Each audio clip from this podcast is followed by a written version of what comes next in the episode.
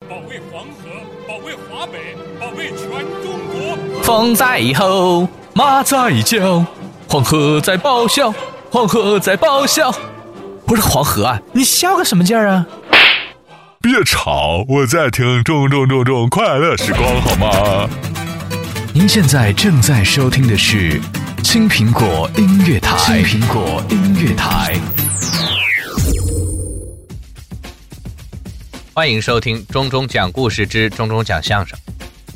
有一个女的紧紧地抱住了男人的腰，这个时候呢，男人已经累得没有力气了，啊，出了一身的汗。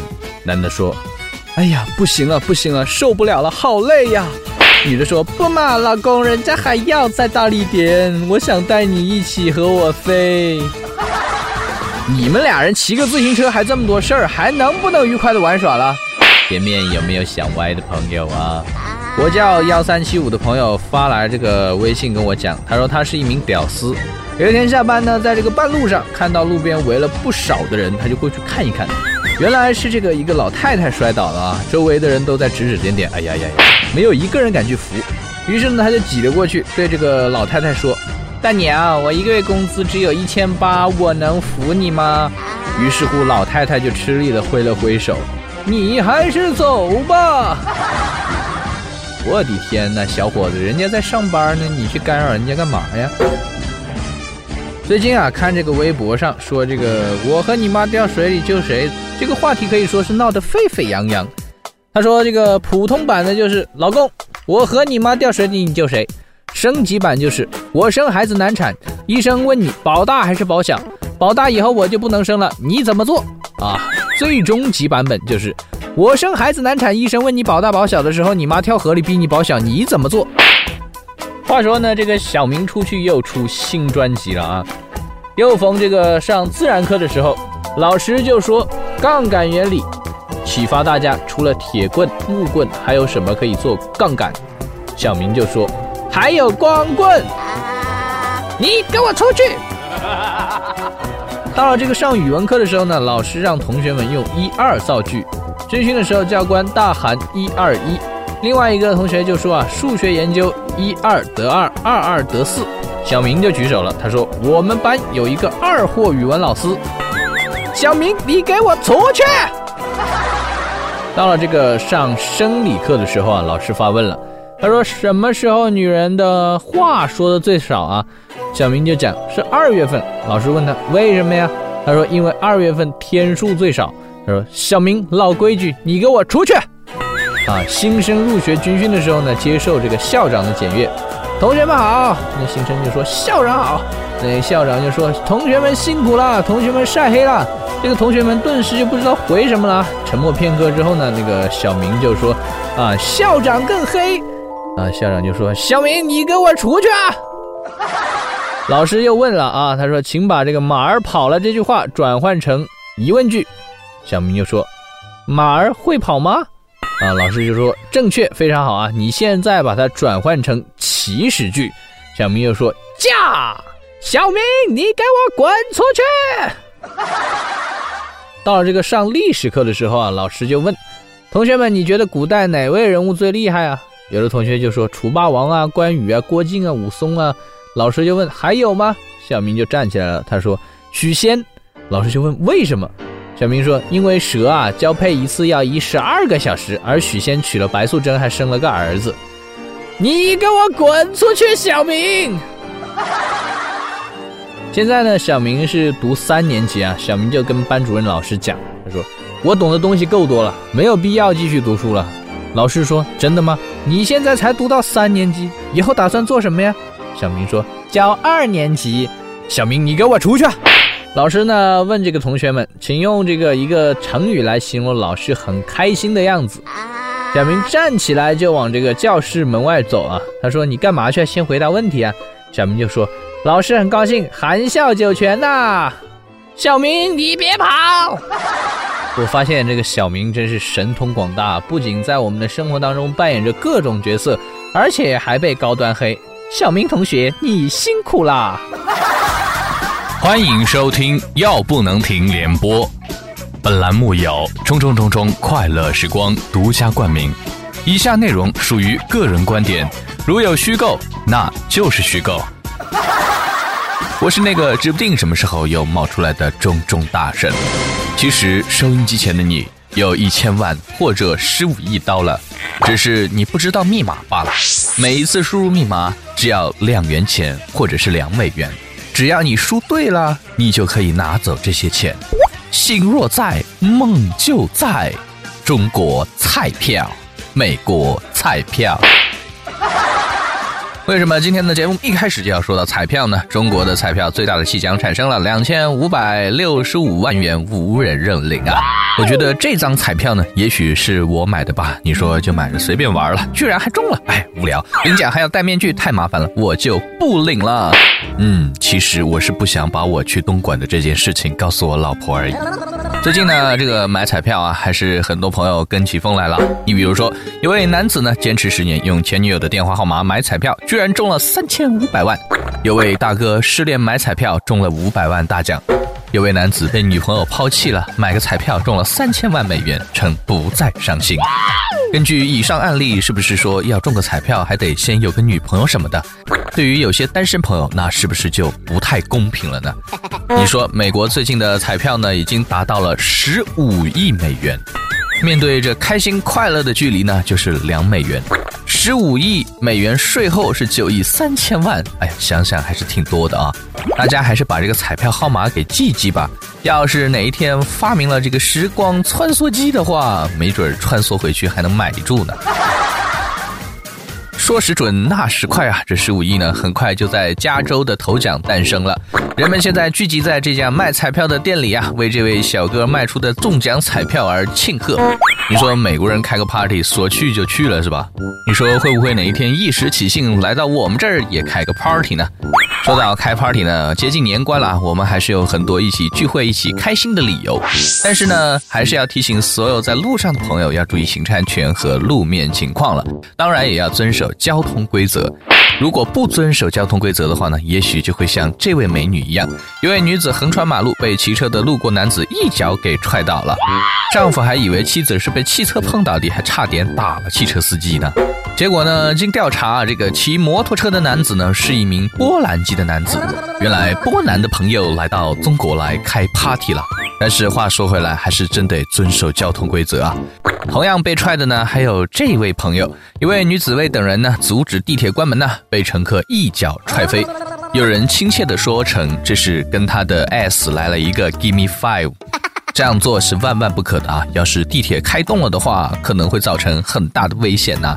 所以说，还是要怀揣感恩的心，你去让那位帅哥多踹你几脚吧。俗话说得好，无规矩不成方圆，是不是？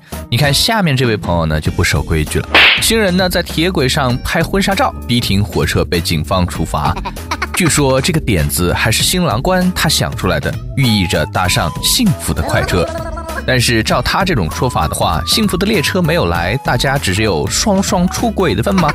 真是为这对新人而感到智商捉急啊！再说了，多少人去铁路上坐着趴着装文艺呀？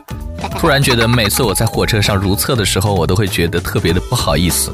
那肆意喷洒的五谷轮回之物，会让这个铁路更加的美好。童言奏事无忌发来微信跟我讲，他说亚诊所门前坐着两个小男孩，那个护士就问小朋友你哪里不舒服呀？一个小朋友就说我吞下了一个玻璃球。那护士就问另外一个小男孩你呢？那小男孩说那个玻璃球是我的。小朋友难道你是要等你的同伴把它拉出来吗？画面感太强了，不敢直视啊。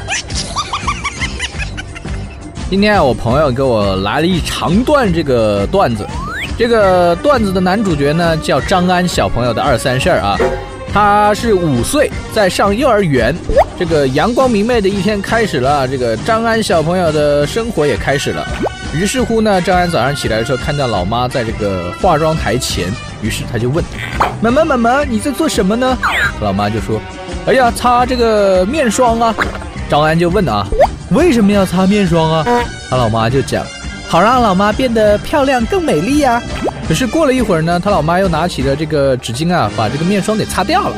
张安就过去问妈妈：“妈妈，你怎么不涂了？你是不是自己变不漂亮给灰心了？”啊哒！话说呢，这个张安小朋友在过这个六一儿童节的时候，上一个六一儿童节啊，这个幼儿园举办了这个联欢会，张安同学呢被邀请上台表演弹钢琴。刚刚一演奏完啊，就有这个意犹未尽的家长们就喊了：“再弹一个，再弹一个！”温柔的女教师呢，看台下的激动的家长们啊，有点自豪又有点羞涩，于是就小声的对这个张安说：“要不要再弹一首？”结果啊，刚替这个老师长完脸的张安一听这话就哭出来了：“我又没弹错，为什么要我再弹一次啊？”这只能说张安小朋友技术还不错，就是有点脑子转不过弯来。话说，又是一个愉快的一天。他们小区呢进行了一项有关宠物电话调查，接电话的正好是张安小朋友，家里这个老妈在做饭啊。于是这个管理员就问小朋友：“你们家里有没有养小狗、小猫、小兔子或者是小鸟啊？”张安就说：“没有，我妈妈就只生了我一个。”被你妈听到不打死你才怪呢。有一天呢，这个隔壁老王到张安家来做客。老王看到这个张安小朋友呢，在那里一个人玩积木啊，就问他：“你们上音乐课了吗？”那个张安说：“当然了，这周老师还教我们唱小鸭子呢。”啊，王叔叔就想考考他，于是就让这个张安唱一首最新学的歌曲来听一听。张安小朋友呢，就想一想啊，这还清了清嗓子，突然就扭腰摆臀的用十分卖力的唱道。亲爱的女人，却伤害我最深。为什么你背着我爱别人？Oh no！我的天哪，听着这隔壁老王是目瞪口呆呀。有一天呢，这个张安小朋友的老妈就给这个张安小朋友买了一个小猪的存钱罐。老妈就问他：“你这个攒了钱之后，以后想买什么呀？”张安小朋友非常兴奋地说：“我要去买那个卫生巾啊！买什么？”为什么要买卫生巾啊？刚准备动手要打，只听见那个张安就回答说：“买这个卫生巾是这样的，因为电视上说啊，只要用了卫生巾就可以倒立，可以骑脚踏车，还可以划船，还可以自由自在的在游泳池里游泳。”请问张安小朋友，你是如何理解这个电视广告的？其实这也说明了一个问题：张安小朋友是神乎其技的理解啊。继续来和大家吐槽欢乐的事情啊，北风。呼呼的吹，寒风冻得我直捶腿。最近呢，各地气温骤降啊，很多地方呢都冻得铃铛响。有时候出门真感觉差点被风吹得找不着北了。我脸这么大，吨位这么重，实在有点不好意思。对比日本各地普降大雪呢，然而高中的学生妹子们依然是一条短裤闯天下。她们真的不冷吗？其实想想呢，也许是习惯成自然吧，因为他们从小就没有穿秋裤的习惯，所以长大之后呢，干脆连裤子都不穿了。不知道这个习惯是好是坏啊，但是在有些人看来，也许是一个很不错的习惯了。但是有好习惯就有坏习惯。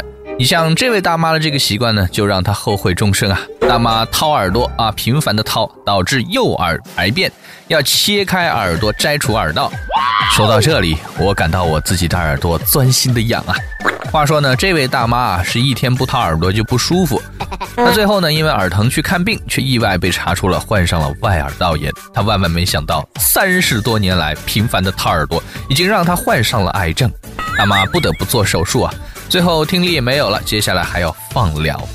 掏耳勺说：“这个锅我可不背呀！你看，有人天天吃饭，然后得了胃癌，大家以后不要吃饭了喽；有人天天上厕所，然后得了肠癌，现在大家要抵制上厕所了喽。嗯，预防癌症从我做起。”说到习惯呢，不知道有没有朋友有这样的习惯啊？睡前呢，跟自己的亲爱的说一声晚安。八零后的夫妻呢，同睡一张床，每晚用手机发短信道晚安。话说呢，这一对夫妻啊，都是八零后，十年前异地恋呢，两人经常坐火车横跨大半个中国见面。现在呢，他发现和老婆睡一张床，却经常在网上留言道晚安。最后啊，他们决定痛改前非啊，戒掉这个睡前玩手机的习惯。可是到现在都没有改过来。依赖手机呢也没啥啊，关键是十年前就异地恋了，还能够在一起，真的是非常的不容易啊。我觉得这事儿干得挺漂亮的。说到漂亮呢，有些电视剧当中的女主角呢还是挺漂亮的，比如说现在热播的《芈月传》呢，《芈月传》呢也是险些让一位男子失业啊。四十岁的销售经理王先生最近也是迷上了《芈月传》，从早晨看到凌晨四点，一天只睡两三小时。他时而忧郁，时而沉思，时而大哭不止。他有一天说：“太真实了，这不说的就是我自己吗？”他为了追剧不上班啊，一口气将八十多集的连续剧看完了，险些离婚和失业，太真实了，说的就是我。让我大胆的猜想一下，你是不是银丝那顶死了都戴着的绿帽子啊？还是万年好备胎黄歇？或者是以为那个有真爱，结果死了之后，对方继续深爱着初恋的接盘侠一曲王呢？所以说呢，做任何事情都不要太痴迷的好。你像有些人痴迷于优秀的电视剧，有些人呢就痴迷于优秀的电影。最近呢，山东德州啊，有一名公务员忍不住在上班的时间看了老炮儿，不料被随机暗访的纪委工作人员逮了个正着。于是乎，他就进行了全员地通报批评啊。老炮儿会说：“你的意思是怪我了？”其实呢，在中中看来啊，应该通报表扬一下，毕竟老炮是一部廉政教育片嘛。说的是人民有我们自己最基本的权利，对不对？好了，今天的吐槽就到这里，我是指不定什么时候又冒出来的中中大神。好了，今天的药不能停新闻联播就到这里，